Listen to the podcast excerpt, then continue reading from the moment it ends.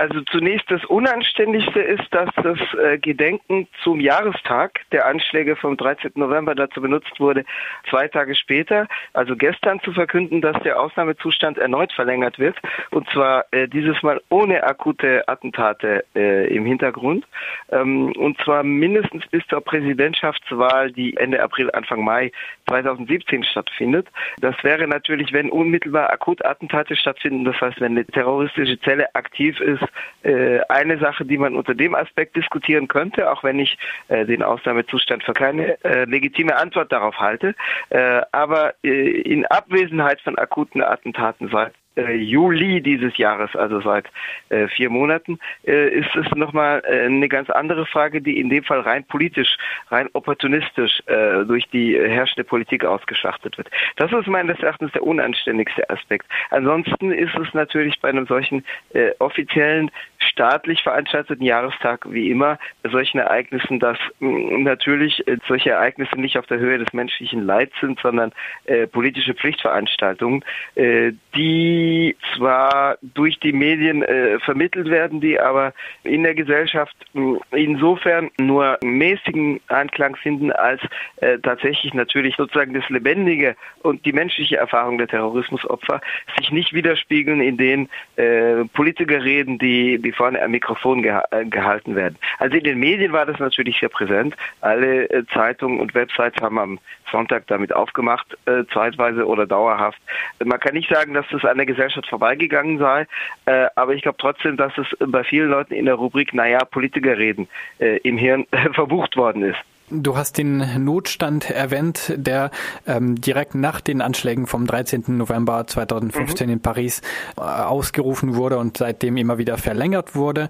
Ähm, ja. Welche Bilanz lässt sich von diesem Notstand in Frankreich nach einem Jahr ziehen? Eine doppelte Bilanz. Das eine ist, dass, auch wenn ich erwähnt habe, dass es im Moment keine akute Attentatsgefährdung gibt, insofern als man jetzt nicht sagen kann, da ist jetzt eine Zelle aktiv, die in den letzten Tagen oder Wochen agiert hat. Äh, auch wenn es keine akute Attentatsgefahr gibt, so gab es ja doch Attentate in diesem Jahr, in diesem Kalenderjahr 2016. Und äh, es hat sich zumindest herausgestellt, dass der Ausnahmezustand eben kein wirksames Hindernis dafür darstellt. Äh, es wäre auch wundersam, weil deswegen, wenn Leute äh, bereit sind, ihr eigenes Leben zu opfern im Namen einer Ideologie, äh, das, was der Ausnahmezustand enthält, äh, sie nicht abhält, davon sozusagen zum, zum Handeln überzugehen, zum Angriff überzugehen. Ähm, und bekanntlich kann auch ein perfekter Polizeistaat oder nicht das Handeln von äh, Terroristen, zumindest dann, wenn sie zum Äußersten entschlossen sind, also zum, Opfern, zum Aufopfern ihres eigenen Lebens verhindern. China ist ein weitgehend perfekter Polizeistaat und in China gibt es Attentate, unter anderem von uigurischen äh, Sezessionisten. Selbst in Nazi-Deutschland gab es Attentate auf den sogenannten Führer dieses Staates. Also generell glaube ich äh, nicht, dass polizeistaatliche Maßnahmen Attentate verhindern. Das, das wäre eher ein gesellschaftliches Agieren, das auf das Umfeld von mh, potenziell Dschihadismus gefährdeten, also für, auf Menschen, die äh, für sowas anfällig sind, einwirkt. Das wäre eher gesellschaftlicher Druck als polizeistaatliches Handeln oder auch als der mahnende staatliche Zeigefinger in Form von äh, Fortbildungsprogrammen und Broschüren, in denen äh, darauf hingewiesen wird, dass das jetzt nicht äh, gesellschaftlich korrekt ist. Die letzten Attentate fanden ja unter dem Ausnahmezustand äh, statt. Ich äh, verweise auf Nizza am 14. Juli.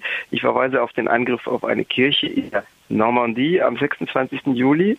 Das ist das eine. Das zweite ist, dass aber der Ausnahmezustand nichtsdestotrotz äh, gravierende Folgen zeitigte.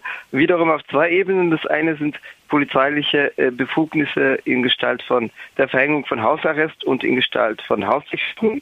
Die Welle von Hausdurchsuchungen und Hausarrestfällen ist weitgehend abgeebbt. Es gibt noch äh, einen harten Kern von zwischen 50 und 100 Fällen von Menschen, die immer noch unter Hausarrest stehen. Äh, das handelt sich um bei einigen um radikale Islamisten, aber nicht äh, bei allen. Es gab eine Welle von Hausdurchsuchungen, vor allem nächtlichen, äh, in den Monaten Dezember 2015, Januar 2016. Die ist auch abgeebbt, also es gibt kaum noch äh, Fälle, die hinzukommen. Es hat insgesamt bis Februar, Anfang März dieses Jahres äh, 3500 davon gegeben. Das hat in insgesamt sechs Fällen zu äh, Ermittlungsverfahren im Zusammenhang mit Terrordelikten geführt. Also es gab tatsächlich mindestens einen Fall im Fall Montpellier, wo eine äh, wohl geistig weitgehend verrückte äh, Frau äh, dschihadistischen Umtrieben folgte. Also die Auswertung ihrer Internetrecherchen hat ergeben, dass sie im Internet danach suchte, wie man sich mit seinem Baby äh, explodieren lässt, also in die Luft sprengt.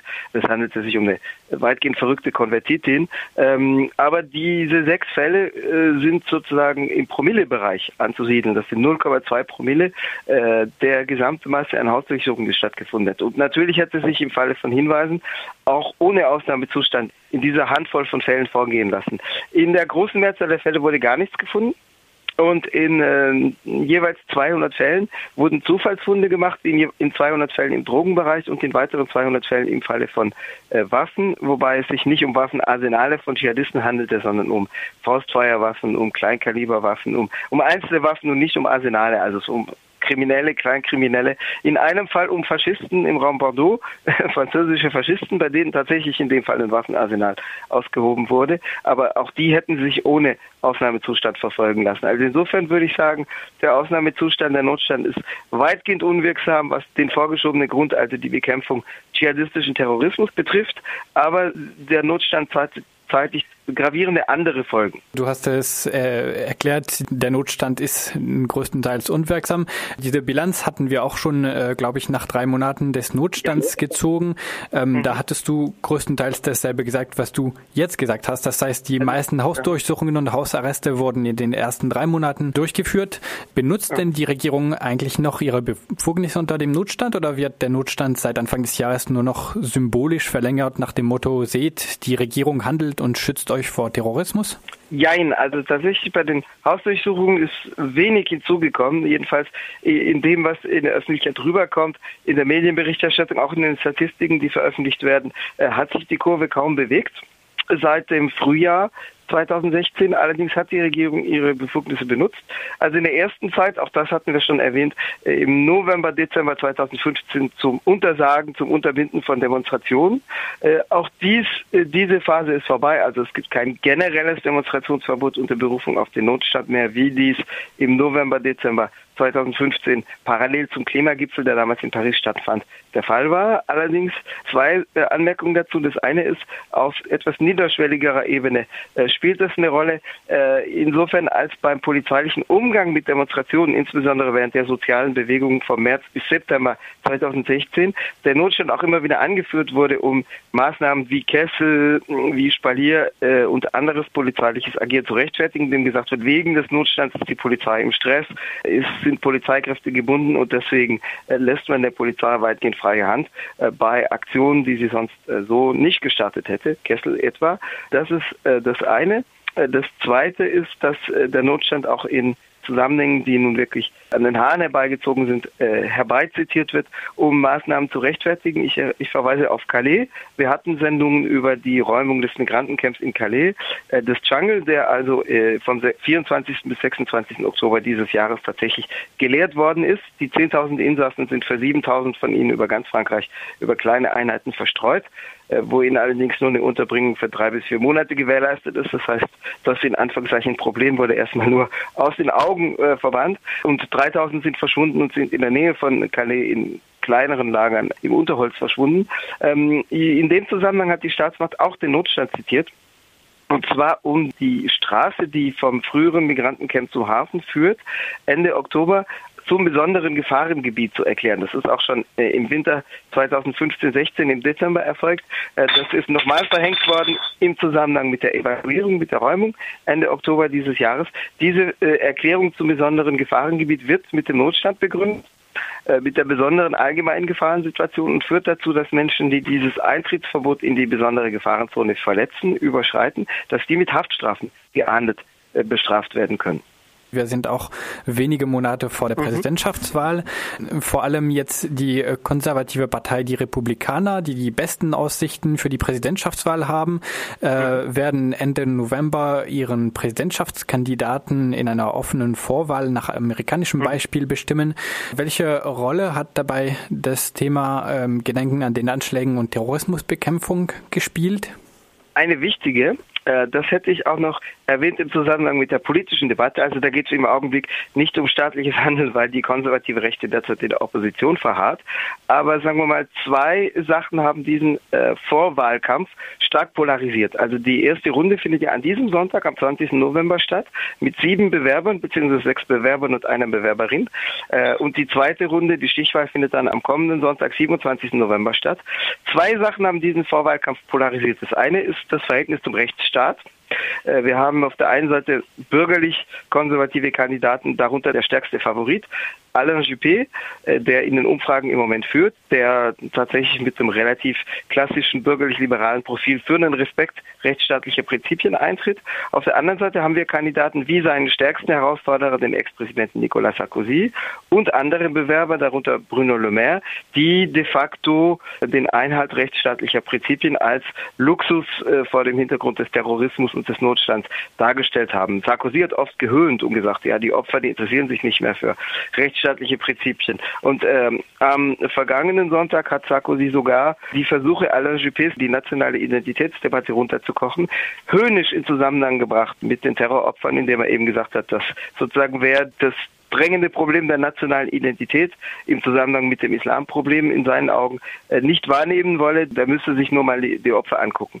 Also sozusagen, es gibt einen offenen äh, Verweis darauf, dass rechtsstaatliche Prinzipien da nur stören. Sarkozy hat in einem seiner Meetings, in einer seiner Großveranstaltungen, in einem Satz, auf den hin das Publikum buhte und pfiff, hat er Rechtsstaat, Richter und Corps intermédiaire, also sozusagen Vermittlungsinstanzen äh, zwischen Staat und Bürger, auspfeifen lassen. Das Zweite ist, dass der weltpolitische Eierfurz des 8. November, also bisher nicht die Wahl, sondern die Wahl von Wahlmännern und Frauen, die am 19. Dezember Donald Trump zum US-Präsidenten wählen sollen, obwohl Donald Trump weniger Stimmen in der Bevölkerung erhielt als seine Herausforderin Hillary Clinton. Also dieses Ereignis, wenn man es mal so nennen möchte, hat natürlich auch seine Schatten auf diese Vorwahl äh, geworfen. Insofern als ein Teil der Kandidaten, vor allem wiederum Nicolas Sarkozy, sich bei Donald Trump Inspiration sucht.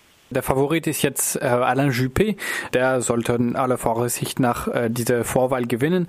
Aber sonst, was die anderen Bewerber angeht, wie ernst zu nehmen ist ihre äh, Kritik an dem Rechtsstaat oder ihre ähm, Hetze gegen den Rechtsstaat? Ähm, soll es hier sich um ähm, Wahlkampfrhetorik handeln oder ist es wirklich als politische Absicht ernst zu nehmen? Beides. Also natürlich handelt es sich um Vorwahlkampf bzw. internen Wahlkampf, äh, der aber dazu beiträgt, die konservative Wählerschaft zu mobilisieren. Man darf das nicht unterschätzen, das ist kein kleines Ereignis. Äh, wenn Sie sozusagen die Umfragen runterbrechen auf die wahrscheinlichen Stimmergebnisse, dann benutzen die Demoskopen, die Meinungsforscher, die Arbeitshypothese von 3,9 Millionen Teilnehmenden. Also das wird auf jeden Fall ein Ereignis, an dem Millionen Menschen teilnehmen. Die Wählerschaft oder zumindest der harte Kern der Wählerschaft des wahrscheinlichen künftigen Präsidenten.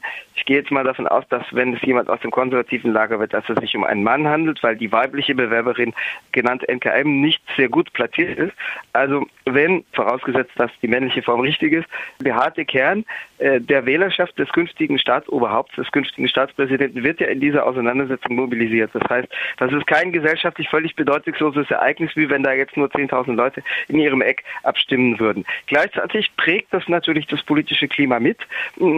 Einerseits handelt es sich natürlich um Vorwahlkampfrhetorik, in dem Fall bei einem inneren, internen Wahlkampf im eigenen Lager. Andererseits lässt sich das ja nicht trennen von der gesamten politischen Szenerie. Und bei einer Vorwahl, an der zwei, drei, vier Millionen Menschen teilnehmen dürften, äh, ist es eben auch nicht ein Sturm im Wasserglas.